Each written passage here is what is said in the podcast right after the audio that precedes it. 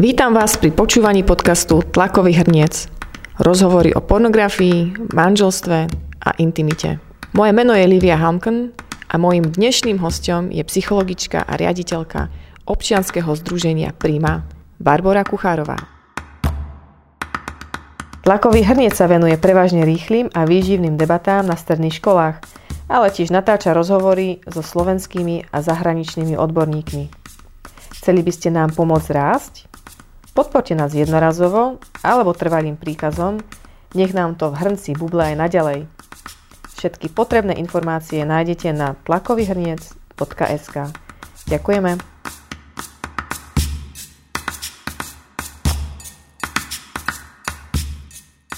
Barbara je žena, ktorá sa na Slovensku rozprávala asi s najväčším počtom žien pracujúcich v pouličnom sex biznise, laicky povedané prostitútkami. A nielen, že sa s nimi rozpráva, ale im aj reálne pomáha. Jej snahou je motivovať ich k tomu, aby dokázali urobiť krok k zmene, opustiť ulicu, drogy a prostitúciu. Alebo aspoň zmeniť ich kvalitu života k lepšiemu. V rozhovore sme tiež skúmali prepojenie pouličného sex biznisu s pornopriemyslom. Rozhovor bol parádny nielen pre tému, ale aj preto, že Barbara je skutočný zjav človeka, ktorého proste len tak hoc kde nestretnite. Sršal z nej humor, srdečnosť a veľké odhodlanie. Som veľmi rada, že môžeme privítať eh, do nášho tlakového hrnca eh, pani Barboru Kuchárovú, ktorá je riaditeľka eh, občanského združenia Príma, je tiež klinická psychologička a o tom, čo presne Prima robí a ako máte úlohu vy v tomto občianskom združení nám môžete kľudne povedať. Tak dobrý deň. Mm. Ďakujem za privítanie. My sme občianske združenie, ktoré sa venuje tak veľmi odborne povedané téme harm reduction, čo je znižovanie negatívnych dôsledkov užívania drog. Toto je taký širší náš zámer, ale pretože v Bratislave, kde pôsobíme, máme úplne prekrytý svet užívateľov drog a svet sex biznisu, čo už povedzme vo Viedni je úplne inak. Sú tam profesionálne sexuálne pracovničky, ktoré nemajú nič s drogami. E, tam sa to dá riešiť inak, ale tu je vlastne užívateľia drog a sexuálni pracovníci úplne prepojená, prepojená cieľová skupina. Takže venujeme sa aj dievčatám, ktoré poskytujú sexuálne služby v pouličnom sex biznise. Nevieme sa dostať k takým tým babám, ktoré fungujú na bytoch alebo v nejakých salónoch a teda našou tretiou cieľovou skupinou sú aj ľudia bez domova, čiže vlastne robíme s ľuďmi ulice. Uh-huh, uh-huh. Ja som si vás zavolala uh, k rozhovoru kvôli tomu, že ono sa to tak javí, že vôbec nemáme ako keby spoločnú nejaký prienik našej organizácie, ale teda posledný rok, dva sa venujeme hlavne škodlivosti pornografie a počúvala som niekoľko rozhovorov uh, zo zahraničia práve s pracovníkmi podobnými ako vy, ktorí pracujú s, so, so ženami, ktoré teda sú v sex biznise. Mm, no a tam som počula mnoho prienikov medzi pornografiou a pouličným sex biznisom.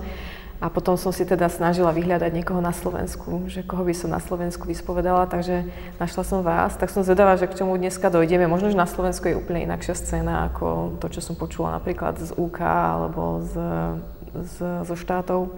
Takže som zvedavá.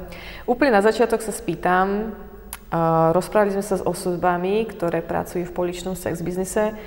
Ľudovo ich teda laická verejnosť skôr asi označuje ako niekto, kto pracuje v prostitúcii.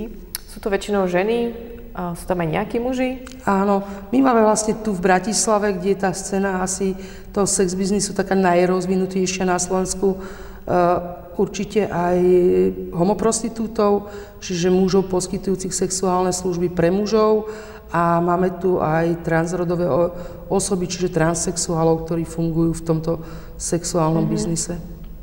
Ak by sme videli pred sebou taký graf, hej, že koľko je žien, mužov a transrodových ľudí, uh, tak žien je, mm. predpokladám, najviac? Absolútne drtivá väčšina a to je aj to, um, s akým sexom sa dá obchodovať. Uh-huh. A vlastne ten pouličný sex biznis obsahuje také tie formy rýchleho obslúženia, uh-huh. čiže nie je to nič romantizujúce, ale to veľmi rýchlo poskytnutý uh, ručný alebo orálny sex, čiže tam naozaj je zákazníkom muž a muži v populácii dominantne vyhľadávajú ženy. Uh-huh, uh-huh.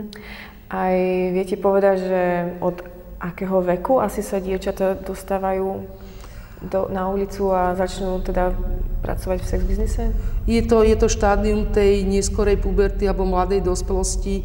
Je to možno od 16-17 rokov. Samozrejme všetky tie desivé predstavy malých detí poskytujúcich sexuálne služby nie sú v podmienkach Slovenska reálne. Ono, my sme malé, malý svet, a tu by bolo veľmi okázalé, veľmi viditeľné nejaké, povedzme, 12-ročné dievča na, na e, okraji nejakej výpadovky z Bratislavy. Čiže... Našťastie. Akože dosť zlé je, že dievča, ktoré má 16-17, e, stojí niekde na výpadovke a tá predstava 12-ročného je ešte o to horšie, tak som rada, že tá by pedofil, to neprešlo. Tá, tie pedofilné praktiky sú viac prepojené s dark webom a mm-hmm. s takým trošku iným fungovaním e, tom sexuálnom biznise. Uh-huh.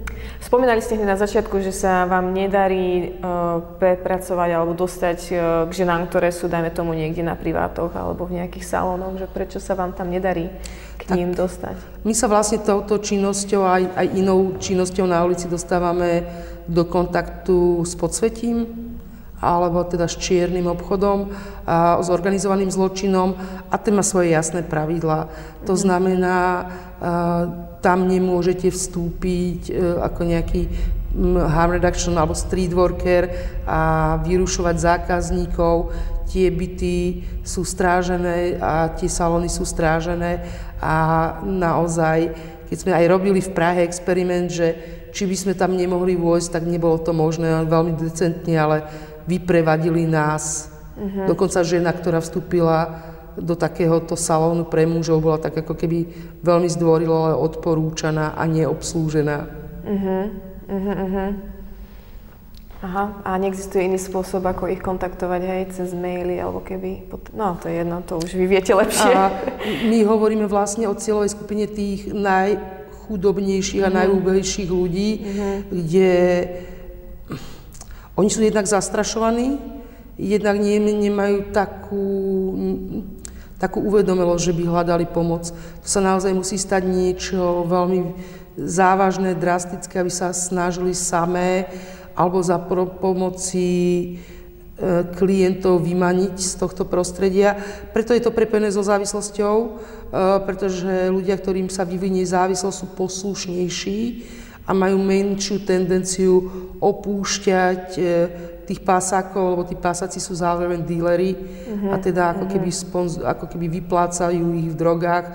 To znamená taká nejaká veľká snaha ich zachrániť alebo nimi nejako ako zatriasť. To je absolútne strata času, je to veľmi neefektívne. Uh-huh, uh-huh. A ako im teda keď už sa nakontaktujete na nejakú ženu alebo muža, ktorý je v pouličnom sex biznise, ako im viete pomôcť? Čo im ponúkate? Uh, toto je celé, teda občianske združenie Prima uh, má teraz, budeme, máme 24 rokov svojho fungovania, čiže my tých, už v tých prostrediach, kde fungujeme, sme známi. My ich nevyhľadávame, oni vyhľadávajú nás, Aha. máme, lebo by sme ich vyplašili, oni by utekli. Máme trasy napríklad mobilného streetworku, kadiaľ sa pohybujeme, máme označené auto, čiže oni presne vedia, v akom čase, kde nás môžu stretnúť. A je to najmä, najmä urobené tak, že klienti, ktorí na, k nám už chodia dlhodobejšie, prinesú nejakú mladú ženu, ktorá tam začala fungovať, povedzme na nejakej výpadovke a to, čo my poskytujeme, je v prvom rade výmena zdravotníckého materiálu, takže distribúcia čistých inječných striekačiek, zber tých použitých, distribúcia kondómov. Je to veľká práca, lebo mnoho mužov e, si v tom sex chce priplatiť a nevyužiť teda ochran, ochranný prostriedok, ale to je téma teda samozrejme nie, nie dominantne len tehotenstva, ale aj infekčných ochorení. Potom tým, že nám často poskytujeme ošetrovanie priamo v teréne, pretože majú rad zranení, rad úrazov, poskytujeme im právne poradenstvo, od takého, ako si vybaviť občiansky, až po sociálnu a psychologickú službu, teda asistenciu, čiže psychologické poradenstvo a dokonca im pomáhame, keď sa rozhodnú dostať sa do kontaktu so svojimi deťmi, ktorí sú v detských domovoch. Dneska sa to volá Centra pre deti a rodinu.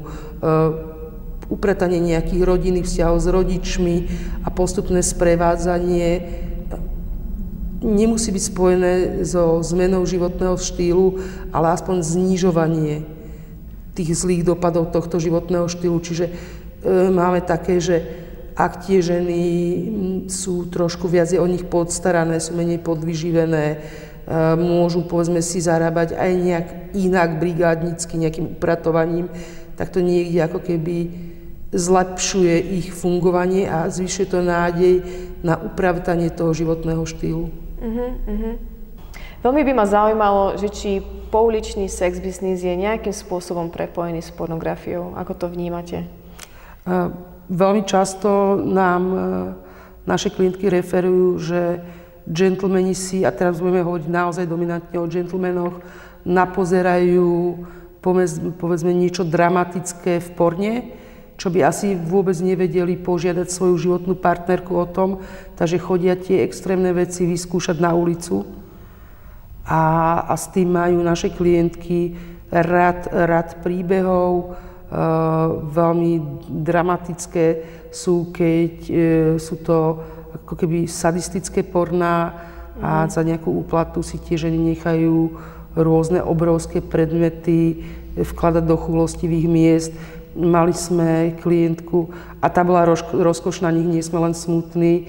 E, tá mala e, klienta, ktorý bol koprofák, čiže ho veľmi uspokojovalo všetko, čo sa týka exkrementov.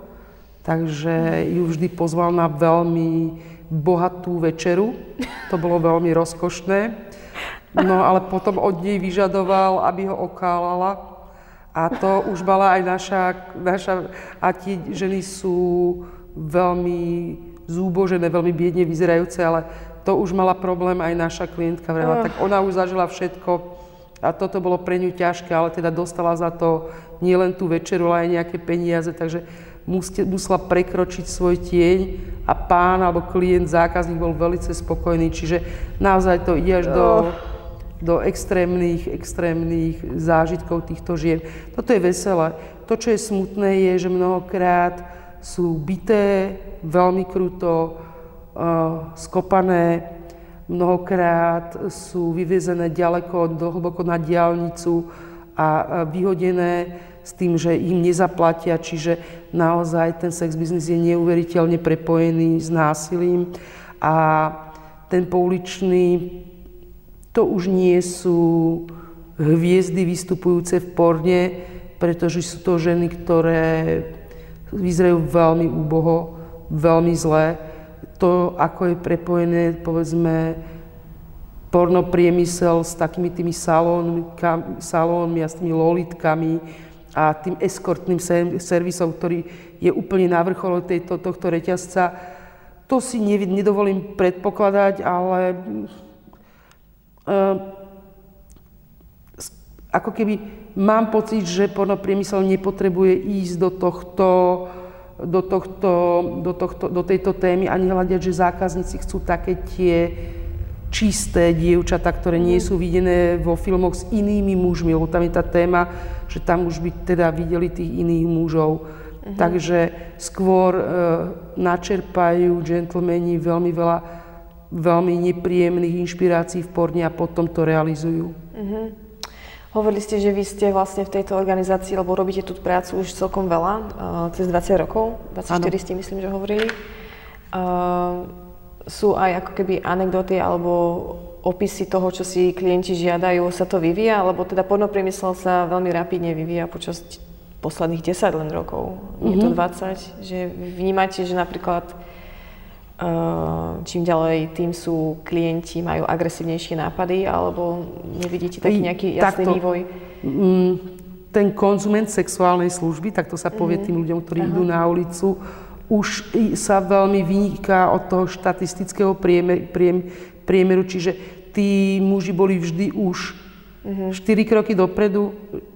Napríklad teraz, ako keby aj 50 odtienov šedej, e, ten film a tá kniha otvorila vlastne tú tému ako keby toho sadomasochistického sexu, ale to na ulici bolo už predtým. Mm-hmm. Pred, existuje e, sexuologický ústav Slovenskej akadémie vied, kde kedysi dávno robili dvaja takí, že vymakaní docenti a robili také výskumy okolo sex biznisu, ktoré boli že prvé v Európe. Uh-huh. A analyzovali aj konzumentov sexuálnych služieb. A to len tak zo švandy poviem, že boli vlastne tak dominant, dominantne štvorakí. Prví boli bežní konzumenti sexuálnych služieb, to sú tí obchodní zástupcovia, čo cestujú a nechcú mať v každom prístave celú rodinu, takže využívajú sexuálne služby. Ehm, je to veľmi nepríjemný druh zákazníkov, lebo sú to vlastne takí tí moc neumytí kamionisti, ktorí proste sa nechajú len rýchlo v tom kamióne obslúžiť a bežia ďalej cez Európu s nejakými pomarančami alebo s čím. Potom sú to muži, ktorí veľmi túžia vyskúšať orálny sex, ale partnerka im to odmieta. Potom je to e, tretia skupina a to sú e, muži, ktorí chcú vyskúšať análny sex, ale doma, doma sa o to boja požiadať že to už je ako keby aj celkom akože o mnoho agresívnejší spôsob e, sexuálneho styku. A taká štvrtá skupina sú takí tí, mohli by sme to povedať, že mamičkári, nejaký muž, ktorý možno už má 35, ale ešte stále býva s maminou a keď pred 25 naposledy doniesol nejakú babu domov, tak ju matka zlegitimizovala, vypýtala si občiansky, čiže oni vlastne nemôžu mať taký ten zdravý sexuálny život a tak idú na ulicu. Veľmi vtipené je, že mnohokrát hľadajú opäť takú mamu. Fakt? No jasne, takú tú ženskú... Že hľadajú úplný opak. Nie, nie, ona to priťahuje nejakým spôsobom Aha. to, čo máme doma a to, to, že to prekonáme. Ďalší zaujímavý poznatok z výskumov je, že možno ste išli niekedy autom okolo výpadoviek a tie dámy vyzerajú veľmi E, nevábne, mm-hmm. veľmi zničenie a zistilo sa výskumami, že gentlemani to majú radi, lebo cítia, čím je žena zúboženejšia, tým cítia väčšiu nadvládu nad ňou. Mm-hmm. Viete, že keď je ona taká zúbožená, tak on je o mnoho vulgárnejší, majetnickejší, lebo zažíva, že tá žena je pre ňou v tej chvíli ako handrov, že možno by si nedovolili E, ako keby byť takýto razantný k zdravej, pekne vyzerajúcej žene. Mm-hmm. Takže oni sa vedia uvoľniť pri, pri niekom, kto je výrazne, výrazne pod nimi. Životnou úrovňou, výzorom, e, fyzickými predpodkladmi, čiže aj toto býva také, čo tých mužov priťahuje. Neznačí to o nejakej zakomplexovanosti tých uh, mužov? Lebo Jasne. Akože typický chlap si myslím, že tak jeho priťahuje akože sexuálne dráždivá žena, nejaká pekná žena, mm. hej, a nie zuboženie vyzerajúca žena. Tak a, i, ako keby, že úplne jednoznačné, čo hovoríte, lebo už len princíp, že si objednám sex platený, hovorí, že niečo so mňou nie je v mojom seba prijatí v poriadku. Mm. To znamená, že nie som ten samček, ktorý si môže dravo samozrejme získať akúkoľvek mm-hmm. ženskú, ale ja cítim nejakú svoju nedostatočnosť. Mm-hmm. Alebo sú aj muži, ktorí toto je ich spôsob nejakého deviantného správania, že ich veľmi priťahuje presne tento druh nevzťahového kontaktu. Mm-hmm. Mm, mm, možno teda neviem, nechcem hovoriť za laickú verejnosť, ale ja sa bežne stretávam s tým, že ľudia si myslia, že obzvlášť ženy, ktoré pracujú v poličnom sex biznise, že oni sú tam preto, lebo majú radi sex, lebo ich to tak strašne baví a teda nehajú si aspoň za to zaplatiť. Uh, povedzte mi taký typický profil nejakej ženy, mm. že, že čo, čo tie ženy spája? Rozprávame mm. sa teda konkrétne o ženách, ja viem, že sú tam aj muži, ale tá drvivá väčšina je uh, žien. Že čo ich tak spája? Majú nejaký spoločný prvok z detstva alebo, alebo zo života, nejaký postoj k životu? Ja nad tým rozmýšľam ako mama, lebo ja mám dceru Jasne. Mám 8-ročnú dceru a tá si sníva už teraz o nejakom princovi, až raz vyrastie a vydá sa a tak ďalej. A ja som tak rozmýšľala nad tým, že čo by sa muselo stať v jej živote, aby ona jedného dňa sa rozhodla, že ide predávať svoje telo na ulicu mm. alebo do salóna. Aj nech je to kľudne high class mm-hmm. salón, ale stále, že idem predávať svoje telo. Že nejde, nejde mi to. Mm-hmm. Nejde to cez hlavu. Nie. Mm-hmm.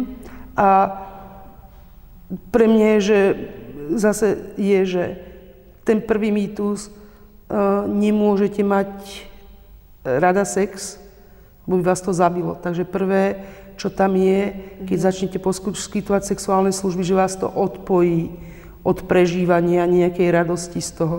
Mm-hmm. Viete veľa zahrať, ale necítite nič. Ja som teda jedna z mojich profesí, že som aj psychoterapeutka. Ja som mala takú klientku, bola úplne super baba. Bola to mladá žena, ktorá prestala užívať drogy, žila so svojím dílerom a pasákom, s ním mala 8-ročné dievča, už bola tá cerka presne vo veku vašej cerky a ona teda skončila s užívaním, išla do liečebne, vychovávala to dievčatkom, rodičia jej iba pomáhali a potom sa stalo to najhoršie, čo sa dalo, že sa zamilovala. A zamilovala sa do muža, ktorý ju hrozne lúbil. Neuveriteľné je, že on bol Talian a prekusol a prijal ju aj s tou jej minulosťou, že ona mu to nezatajila ale riešila to, že konečne má e, niekoho, koho miluje a nevie zažívať potešenie zo sexu. Aha. Že to ostalo odpojené. Že, uh-huh. že vlastne k, mu, k nemu nebola, bola neúprimná v tej intimite uh-huh. a toto tie ženy ako keby nadlho odpojí. Ten prototyp opäť neexistuje, ale sú tam zase nejaké skupiny žien, ktoré viac e, sú nejako zastúpené v tom sex biznise. A budem hovoriť, a teraz neviem, že najviac je takýchto, ale to sú rôzne skupiny. Sú to dievčatá, odchovankyne detských domovov, ktoré mali nejakú poruchu vo vzťahovej väzbe. Nikto ich nenaučil, čo je to, že, že partnerstvo, vzťah, láska. Ich to učili v tom detskom domove, ale nezažívali to tak prirodzene. Veľká časť sú to e, obete sexuálneho zneužívania v detstve. Že im raz niekto vzal kus jej intimity, tak s ňou začali obchodovať. Mnohokrát sú to týrané ženy a my máme naozaj na ulici aj ženy, ktoré robia, e, bývajú povedzme, vymyslím si, v Petržalke, robia nejakú jednoduchú prácu, manžel je alkoholík, všetko, čo príde, príde domov, prepije alebo zdevastuje, a oni si chodia na 2-3 hodiny zarobiť, aby deťom mohli kúpiť desiatu. Čiže je to taká ako keby existenčná prostitúcia ako dôsledok chudoby. Aj to sa deje. E, potom sú to, a my máme na Slovensku už viac rodové, a teraz dám dve, e, viac generačné dve bodky, e, viac generačné prostitučné rodiny, mamina šlapala, aj dcera šlape a poskytuje sexuálne služby. A to je, že je to také ako keby akceptovateľné v tej rodine. My tu máme aj viac generačné užívateľské rodiny, alkoholických ani nehovorím, tak to je naša tradícia. A máme tu na Slovensku už aj viac generačné bezdomovecké rodiny. Mm-hmm. Že na ulici pokračuje druhá generácia. Čiže to je nejaká sociálna patológia, s ktorou musíme rátať. A samozrejme veľkým častým dôvodom, to je taká veľká skupina je skupina e, užívateľiek drog, ktoré si nevedia inak zaopatriť prostriedky na drogu. Mnohokrát boli prilákané do sex biznisu a následne si vytvorili závislosť, alebo im bola vytvorená. Tak oni na tom participovali, takže nechcem ich urobiť úplne nevinné. A potom máme aj takú napríklad skupinu účelovej prostitúcie. To nie je tá pouličná, ale často je to príklad, že z malého slovenského mestečka ide dievča študovať do Bratislavy, vymyslím si, a v tom svidníku jej dajú 200 eur a povedia, že uži si tú Bratislavu. Ale je jasné, že za 200 eur neprežije v Bratislave a nechce sklamať rodičov, lebo to je sen celej rodiny, aby ona študovala.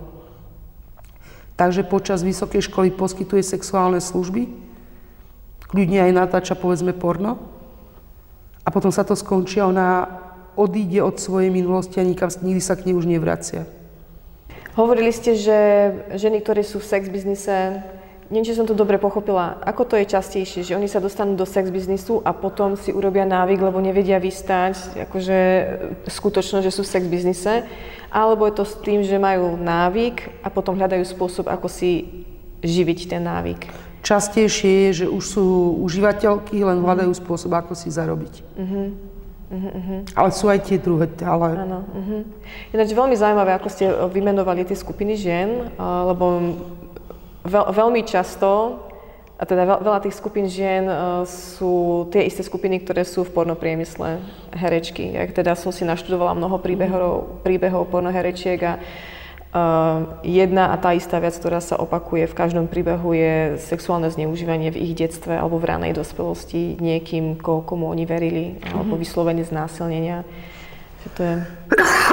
Hej, že to funguje. Mm-hmm. Tu sú ešte tie drogy, čo nemusí byť, ale hovorí sa štatistika, že 40% žien užívajúcich drogy má nejaké sexuálne zneužívanie za sebou v detstve či už incest, alebo len obťažovanie z nejakej inej mm-hmm. dôležitej osoby. Mm-hmm. To len teda naozaj zvýrazňuje, že aká je dôležitá tá, tá trauma, ako až veľmi dokáže život človeka poznačiť, mm-hmm. trauma z ráneho detstva, obzvlášť keď je o teda sexuálne zneužívanie. Um, doká- poznáte ženy, ktoré dokázali sex business opustiť? Vy ste spomenuli tú jednu, ktorá nakoniec e, sa zamilovala mm-hmm. do toho Taliana. Ako často sa to tým, že nám podarí? Nemám štatistiku, uh, akoby... Um, mám pocit, že zriedka, ale toto je na úrovni pocitu. Nemám to skutočne mm-hmm. zrátané, v tomto som nefér.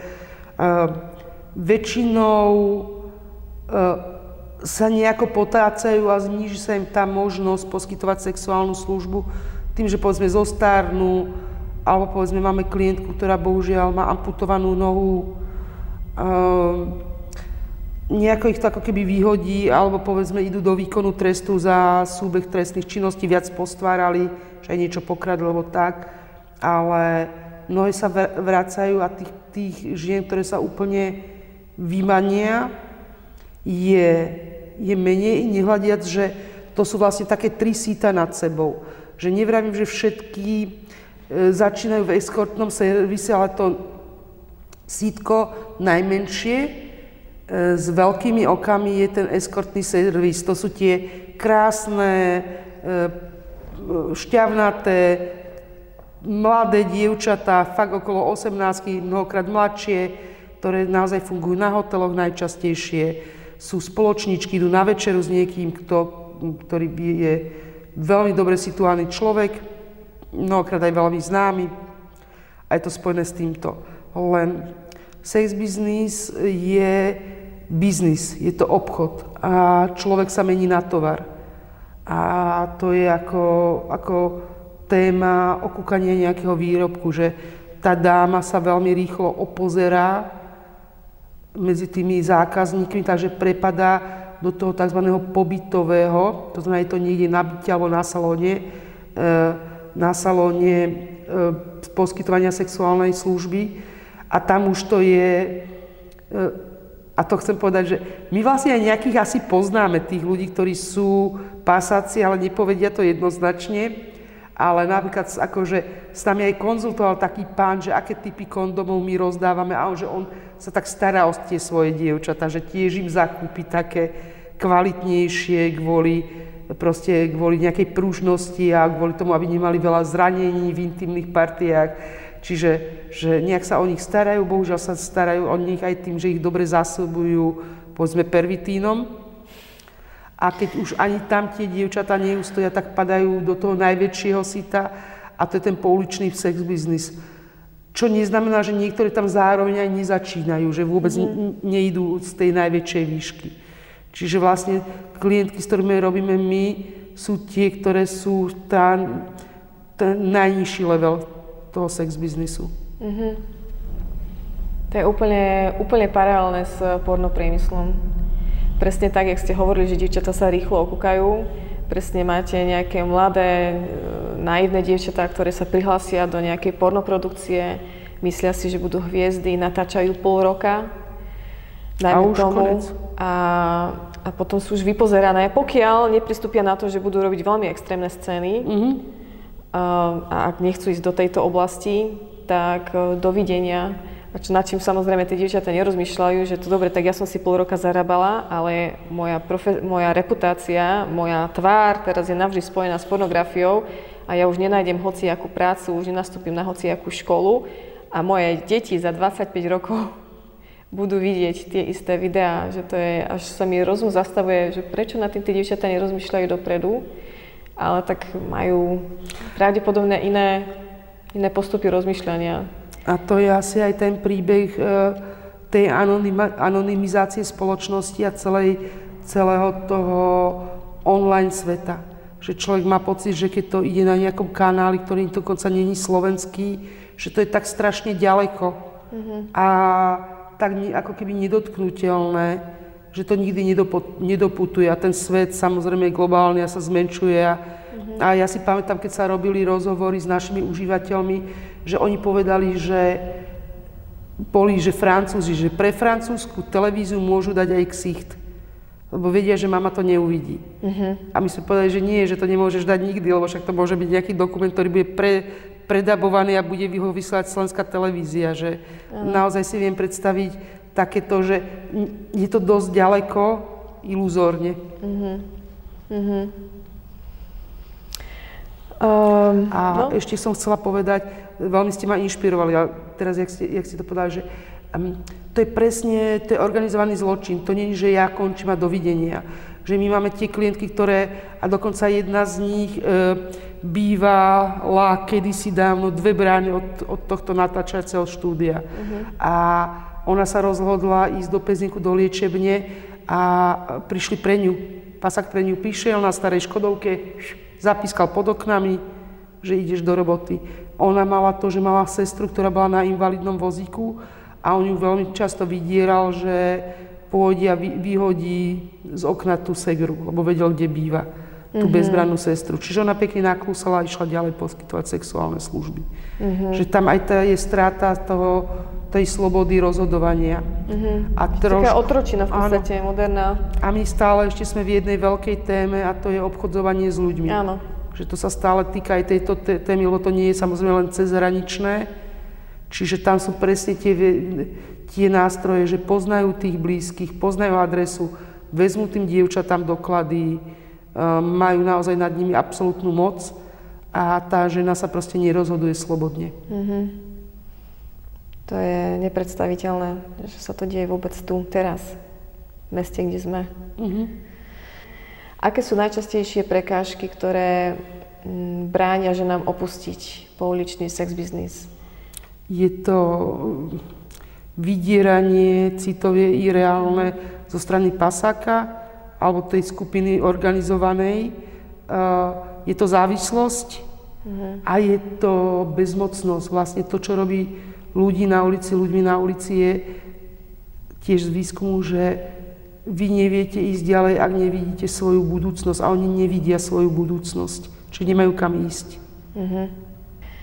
Ak sa takéto žene podarí integrovať do normálneho života, tak myslíte, že akým spôsobom ju môže tá, ako keby tá minulosť neustále dostihovať alebo mátať, ak by som to povedala tak ľudovo?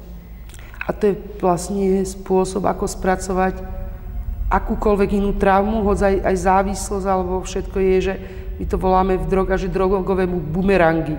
To znamená, vy niečo porobíte, už sekáte dobrotu a začnú z, lie- z minulosti lietať bumerangy. Mm-hmm. Súdne konanie, infekčné ochorenie, ktoré vám identifikujú, e, nejaké fakt vydierania, že si spomenú na vás a začnú vás vydierať, že musíte dať neviem koľko tisíc eur, aby vám dali pokoj. Čiže že to je jedna jedna obrovská téma a potom je, mm, je to taký zásah do intimity, že podľa mňa sa s tým dá vyrosporiadať iba po veľmi poctivej, kvalitnej a dlhej psychoterapii. Lebo vlastne to, čo predáte, vám prestane patriť. Čiže keď ste v sex biznise, tak vy prestanete vlastniť vlastné telo. A toto vrátiť späť, upratať to späť do dobrej integrity, to nie je beh na dva dní. Mm-hmm. Predpokladám, že verejnosť e, verí mnohým mýtom o ženách pracujúcim v sex biznise. Napadajú vás nejaké také najčastejšie? Áno a e, hrozne pekné je, že to dokonca dokážu zdieľať aj klientky samotné, v začiatku a potom sa na tom smejú, že to som ako si mohla takúto hlúposť myslieť. Najčastejší mýtus je, že to je najľahšia robota na svete. Ja nepoznám ťažšiu prácu, je ťažšia ako robiť polnohospodára, rolníka. Lebo tie baby sú tovar, to znamená, musia byť nejako oblečené, nejako dekorované. Není sú to zrovna snehulé v zime. Musia stať na, pri výpadovke, kde je smrad, zima, v lete tam je teplota okolo 60 stupňov, lebo to odráža tá vozovka. Sú dehydrované, podvyživené, dobité, majú rad rán, to znamená abcesov, vyhnísaných a vypadaných kusov, tkaniva alebo flegmónov po vpichoch, e, sú veľmi poškodené a doránené na intimných miestach, mm, a musia tam byť toľko, koľko sa buď rozhodne pasák, alebo koľko e, sú, koľko tam musia byť, aby vôbec získali peniaze. Mali sme presne klientku, aby sme trošku aj o, o, teda odľahčili, a to bola e, dvojica, matka a dcéra, dospelá dcéra a matka. Matka nikdy nechcela, aby jej dcéra bola v sex biznise, lenže bohužiaľ bývala presne v tej lokalite Bratislavy, kde dcera v nejakých 17 išla na diskotéku, zbalujú ju typek a začali ju pásť. Takže tieto dve dámy nemohli byť na jednej strane, strane ulice, lebo tá mama bola strašne naštvaná na tú dceru a furt ju bila. Čiže my sme sa stretli a teda poviem len krstné mená, dúfam, že to je v poriadku. Denisa, čo ty tu robíš? A musím tu tam byť, lebo mama je mama je proste vo vraku, tak ja musím byť tu na. A tá jej mama už bola tak zúbežená, že ona potrebovala 1 euro na lístok MHD a bola tam niekoľko hodín, lebo nevedela získať to euro. Jednak to menila stále za drogy a nevedela sa dostať k tomu e, jednému euru, aby si kúpila lístok. Zároveň mala strach si ho nekúpiť, lebo to je prvého, koho skontrolujú v takom autobuse, je dáma, ktorá vyzerá takto. Čiže je to pre mňa najťažšia robota na svete, nemá to nič spoločné s radosťou z intimity. To je sex business, to je niečo úplne iné, ako je napríklad výraz milovanie sa. Uh-huh. To je naozaj rýchlo odbratkový tovar a, a tie vzťahy tam nie sú láskavé, že tam žena nezažije nič, po čom čo žena túži zažívať. Áno. A potom taký krásny mýtus, a to sú napríklad často deti, ktoré vyrastali v náhradnom prostredí, inštitucionálnom, je, že tá Julia Roberts, že tam príde nejaký krásny muž, ktorý bude mať veľa peňazí a on ju spasí. A to proste tak nie je, lebo aj tí zákazníci je určitý typ ľudí, ktorých nechcem odsudzovať, nechcem ich hádzať do jedného piť vreca, lebo sa aj stalo napríklad Slovenkám, uh, ktoré boli zobchodované v zahraničí, že nakoniec sa ulutostil e, zákazník a vykúpil tie dievčatá, zaplatil, alebo im pomohol uniknúť. Ale romantické príbehy sa prosto na ulici nedejú. Uh-huh. Fú. Uh, náš rozhovor, predpokladám, budú uh, hlavne pozerať rodičia, tak ja sa vás pýtam to, čo sa pýtam všetkých odborníkov. Čo by ste odporúčili rodičom? Ako by, ako by ideálne mali sprevádzať svoje deti v sexuálnom dozrievaní? Aby z nich vyrastli osobnosti, ktoré, ktorí budú mať zdravý postoj k svojej intimite, k vzťahom, k sexuálnej intimite. Mm-hmm. A mám obavu, že vám nepoviem vôbec nič, ako vám povie každý odborník z napomáhajúcej profesie a nám to do jedného jednoduchého balíka a to je sebaúcta, seba prijatie. Nie nadarmo sa hovorí, že telo je chrám Boží, mm-hmm. Čiže mali by sme učiť deti mať v základnú sebalásku, sebaúctu, dobrý vzťah k svojmu, svojmu telu a potom asi to, čo hovoria všetci psychológovia, že všetko sa dá vybudovať, ak existuje komunikácia. Mm-hmm. Intimita je veľmi záhadná a, a divoká a nová krajina. Deti nás tam asi púšťať nebudú, ale že aby mohli cinknúť a pýtať sa, že v mojej intimite sa deje toto, čo ja s tým mám robiť. A aby, aby dostali, aj keď je to veľmi ťažká téma aj pre rodičov, do kontaktu rodičov o mnoho, o mnoho rýchlejšie než nejaké dobré četovacie portály. Mm-hmm. Lebo tam už tie informácie môžu byť veľmi skresľujúce. Mm-hmm. Mm-hmm, super.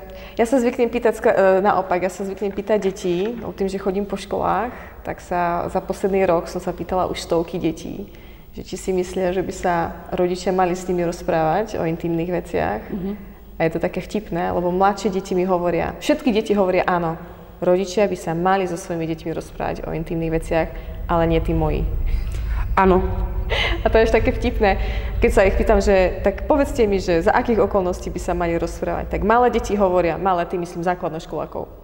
Základoškoláci hovoria, už keď je na strednej, tak už by sa to malo diať. Stredoškoláci hovoria, no kým sú ešte na základnej škole, tak by sa to malo diať, potom už nie. Vždycky mm-hmm fakt, ako je to zaujímavé, že oni si veria tomu, že to je dobré mať takú tú mm. intimnú komunikáciu s, s, s rodičmi, ale nevedia si to veľakrát predstaviť mm. v ich prípade. A čo som si tiež tak uh, všimla, že, že veľakrát povedia, no tak ale akože malo by sa to diať, bolo by to aj fajn aj u nás, ale ja sa s mamou nerozprávam o ničom. A ja sa mám no, o tomto baviť? Alebo Hej. s otcom. Že ak sa nerozprávame o, o, o všeobecných, normálnych veciach, tak prečo by som sa s ňou mala rozprávať mm. o mhm. intimných? Že to je potom taký hrozný skok do áno, jamy. Áno. A pre mňa je, že, že presne, ja keď o tom rozmýšľam, my, to je presne ten príbeh, my veľmi riešime deti. A možno na začiatku môžeme riešiť o mnoho viac seba. Mm-hmm. Prečo nevieme zdieľať s našimi deťmi? Lebo my sa ich nemusíme pripýtať my môžeme napríklad ukázať, že my vieme byť v určitých témach úprimné, my vieme byť autentické. My nemusíme robiť, že krížový výsluch, mm-hmm. ale môžeme srandovať o našich spomienkach a povedať, že počuj, ale v tomto období ja som mala obrovskú dilemu s týmto. Mm-hmm. Áno. A, a možno, že, že veď sa hovorí, a je to úplne, že, že ako keby psychologický fakt, že najsilnejšie učenie je sociálne učenie, najsilnejšie učenie je učenie nápodobou. Keď ja nezdielam, absolútne nemôžem očakávať, že dieťa bude zdieľať. Presne tak. A potom ešte ma napadajú dve hlavné, napadajú mi dve hlavné témy a to je všetky tie sociálne fenomény, že ako deti tlačíme do konzumu a do výkonu. Veď to sú také sesternice toho sex biznisu. Že ako musia, máme 5 základných kultov, to je len preto, lebo chcem, aby malo toto video hodinu, 5 e, základných sociálnych fenoménov máme. Máme kult tela. Veľmi to ovplyvňuje ten sex biznis.